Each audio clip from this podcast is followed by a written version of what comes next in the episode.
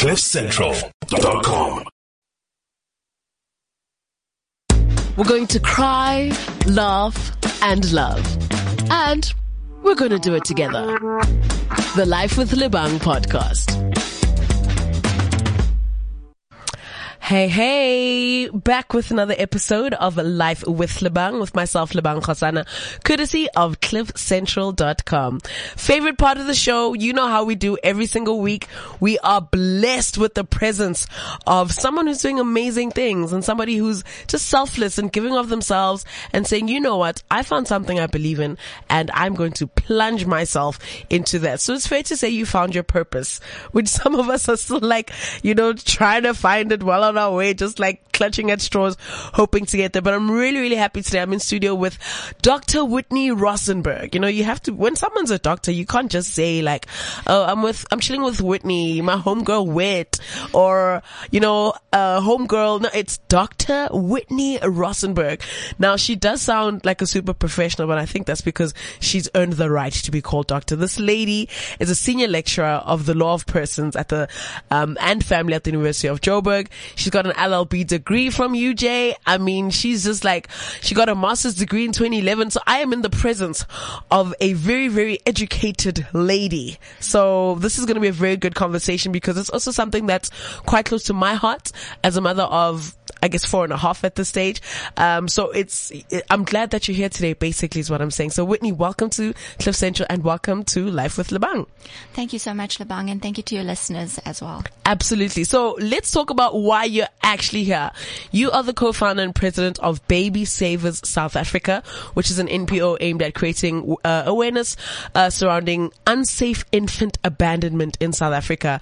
And uh, I mean, I think that is a pandemic on its own that we maybe don't speak about often enough. Um, so tell us more about why you started this and also really where we at with that in South Africa. Like how bad is it like statistics wise? Yes. So, um, I started my research in 2015. Um, and, um, I started it because I saw the scourge of unsafe infant abandonment. In 2010, the statistics were 3,500 infants were being abandoned in South Africa annually. That's 3,500. Um, we what? don't have more recent statistics because uh, it's very hard to come by these statistics. Um, but this is it's a it's a dire situation for our country. Mm. Yeah. Wow, that that's insane. So, are you telling me since 2010 there's been no numbers? Yes, correct.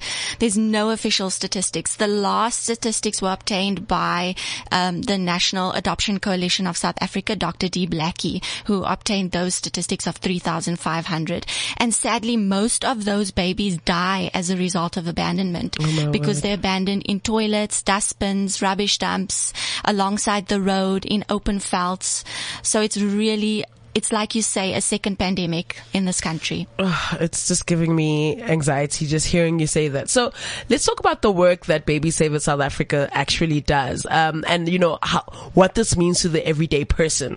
Um, I know that you guys provide, um, you know, a safe alternative for these children that are abandoned. Uh, but you know, what does it mean for the everyday person? What, how does the actual process work? Like, do you guys see a baby, find the baby, take the baby in? Is it like a, you know, walk me through the, what you guys actually do. Okay, Baby Savers South Africa was started in 2020, in February 2020. We started off as um, a Facebook page. Um, we then registered as a non-profit organization. Um, our aim was to be an umbrella organization for all organizations that have baby savers. Now, a baby saver is a box or a safe in a wall of a charitable um, institution. Oh, I yes. see. And a baby is safely relinquished relinquished in that box. So when a baby is placed inside, an alarm is triggered. The mom can leave anonymously and whoever is um, on staff at that um, CYCC, which is a child and youth care center, collects that child and the child is then placed in that um, youth care center or in a place of safety. So what we thought was let's start an organization where we get all of these organizations that have baby savers together and we all do the same thing. We follow the same procedure. So the procedure is a baby is relinquished in a saver And from there, a case of child abandonment is opened with a police station because currently child abandonment, even if it's done safely, is still a crime in South Africa. So, um, then the baby is checked. If they are, if they've got health issues, they are taken to a hospital. But if they are perfectly healthy, the child is then placed in a place of safety or a child and youth care center. I, I have to ask you, um, and I know I shouldn't, I shouldn't really be asking this at all, but, uh, you know, Whitney, it pains me, honestly, to even hear that women are still making children and then still abandoning their children without judgments and without, because I don't know their situations. It's obviously very different for everyone.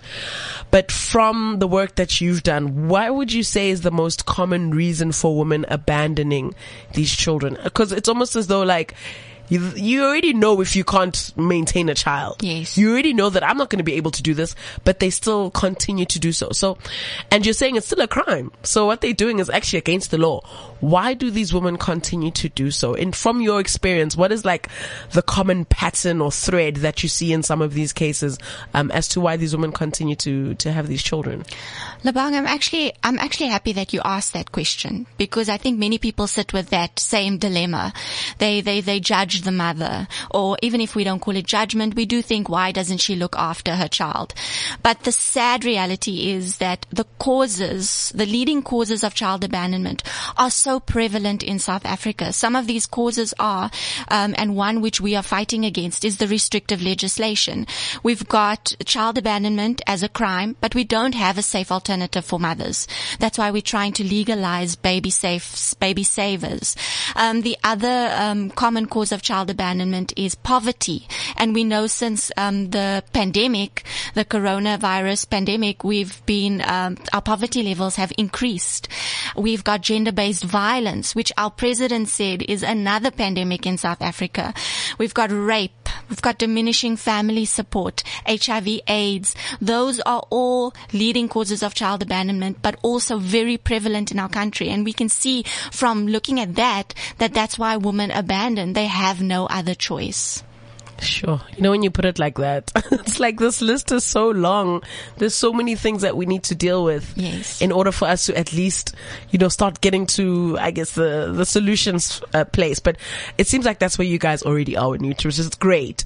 But now what about a pregnant woman? You know, um, do you guys provide services for, for women who are already pregnant in this regard? And, um, what level of support do you offer to them?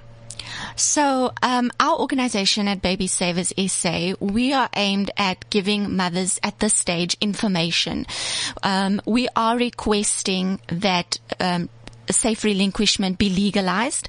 But while it's still illegal, what we are doing is just providing mothers with information. So we are saying if you are pregnant and it was, it's an unplanned pregnancy, um, contact us. We will give you advice on where there is a pregnancy counseling center, for example. We will give you advice where the um, baby savers are located. But we do emphasize that baby savers are a last resort. So we always refer mothers to pregnancy counseling first. Okay, and just thinking about all the the numbers um, in South Africa and really like how how dire the situation is. Currently, where you guys are, Whitney, as an organization, how far and wide um, are you guys reaching in terms of women in like the rural areas and the townships?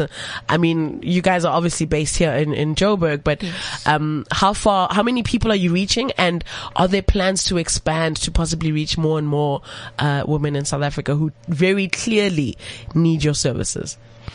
Yes, so we've got 40 savers in and around South Africa. There are um, organizations that have savers, but it's about 40. The unfortunate thing about savers at the moment is that you cannot advertise their existence because they are illegal. Yeah, very frustrating. So a mother may end up abandoning her child unsafely 400 meters from where there is a saver. Can't we find like very creative ways to advertise the saver? Just be like, you know, like remember in lockdown where people were selling like illegal things and put a table there and then on top of the table is a box of cigarettes and they'd say, I'm selling this table. I've got a pack of 20 of these tables, whereas they were actually selling the cigarettes. We need to find ways to beat the system because it's a dire situation. It really isn't just like you're saying, a woman can say, could literally abandon her child right next door to a saver without even knowing that it's there. Um, and the solution that you guys are offering is exactly that. It's a solve. It's a solution. You guys are saying to women out there, don't worry, we've got you. You know, don't think that it's the end of the road. You don't have to participate in this criminal activity. Bring your child to, or something. But, um, I just wish we could advertise it in some other way because I just, it's just unfair. It's Yes. unfair that this is not, you know, um, given to women as an option really, especially women that need it. But but that's why I think shows like yours are very important because this brings awareness um, and out there to mothers who may be listening, who may be in a desperate situation, and now they know about the existence of Baby Savers SA, and they are able to contact us and say, "Look, I need your help. Um, where can I go to? What can I do?" Yeah. So I just want to bring it back. So in the beginning, you said the statistics show that in about 2010, there were about 3,000 Yes. uh, abandoned kids a year. Now, with the 40 that you've got, the 40 uh, baby savers that you've got, how many, like, what's the average time span that like a child will, will be dropped in the box, like in a month? Um, do you mean how many children are? Uh, yes, how many children get abandoned? Um, well, that number varies. We do check-ins with uh, uh, partner organizations Yeah. on a, um, I think, twice, thrice a year basis, even more than that. Yeah. Um, and so it, it really varies. Like I said, awareness, there's a lack of awareness. Uh, lots of the organizations report that children are personally handed over to them and not through the baby saver necessarily. But still we see the news reports. We still see, um, uh, new, uh, the news media reporting on Yeah. children being Abandoned. unsafely abandoned. So unfortunately, we don't really have a success uh, rate right now. This is heartbreaking. So you are still proposing to the government to legalize baby savers, as you mentioned earlier, and this is obviously an intention to decrease unsafe abandonment and just generally reduce the number of babies who need uh, who needlessly die and really don't have to. So where can someone who's listening maybe sign petition or you know get involved if someone wants to make a donation? Because the way I see it, like um, I'm quite aware of the lifestyle that a lot of these mothers are involved in. It's it's mainly uh, you know substance involved, and Yes. most of the time poverty. Like you said, most of the time they are not in control of their own lives. Yes. and as a result, how are they possibly going to be in control of a child's life? Um, and so I'm just thinking to myself, like how how can I get involved? Do I sign a petition? Is there a way where we can get the attention of the government and say, "Yo, hello, Cyril, over here. This is important. This is happening." And if that even doesn't happen, then what's the other solution? How can we provide resources, whether it's our time, whether it's money, whether we want to go on the black market and advertise without any permission? how can we get involved in that? So we have presented to Parliament, um, Parliament um, committee, social um, committee, and we are waiting their response. But for now. Um, how your listeners can help us is by donating. Our uh, banking details are on our website www.babysaverssa.co.za, and basically what we do with those proceeds is our aim is to open up savers, like you say, in the rural areas, in Yes. the areas where unsafe abandonment is more prevalent. We wish to open up savers there and an average saver costs about 13,000. So if any of your listeners are out there that are willing to contribute, they may donate. Our banking details are there. And then, um, further change.org has our petition. It's called Legalize Baby Savers, Save Children's Lives. It's on change.org. If you search for that specific peti- petition, it will come up. We started the petition last year, June. We've got 22,000 signatures already Wow. of support. Wow, So it's amazing. Yes, it's very amazing. We're very excited. Please continue to give us your support. The more support, the better. And then I would also boldly ask that if there is any listener that knows how we can zero rate our website, our website has certain very important information for desperate mothers. If they find themselves in a desperate situation, they don't still need to worry about data in order to access Yes, our website. Website. Mm. So if you are listening and you have the power to do that or to help us, I would really ask you, please, please uh, get on board with us. Okay, so there you have it. There's a couple of ways that one can get involved. And the fact that it's only what, like 13,000 rand you say to build, that's it? Yes, that's it. Come on. I know we can do it. I, come on, we can do it. Let's all come together, put our heads together and just do what we can. Also signing the petition. What is, what's the goal number, um, that you guys are looking to get? You said there's about 22,000. How many signatures are you looking for? When we started this petition, we really were just aiming for 5,000 signatures. yeah. And every time we got more and then we would get more and we would be like, oh wow, okay. So at this stage, I'm not going to put a limit on the amount of signatures. Yes. The more, the better. Because if we can get, um, the, the report for, uh, or support from our fellow South Africans, we can show the government that really there is a need and we've got the support from, from the general public and, um, let's do something about this. We've got a solution. Yeah. Let's legalize baby savers. Definitely. Uh, one of my favorite things I must just uh, tell you is that like you are not dependent on the government to make this happen. Yes. Whether they they jump on board or not, the show must go on.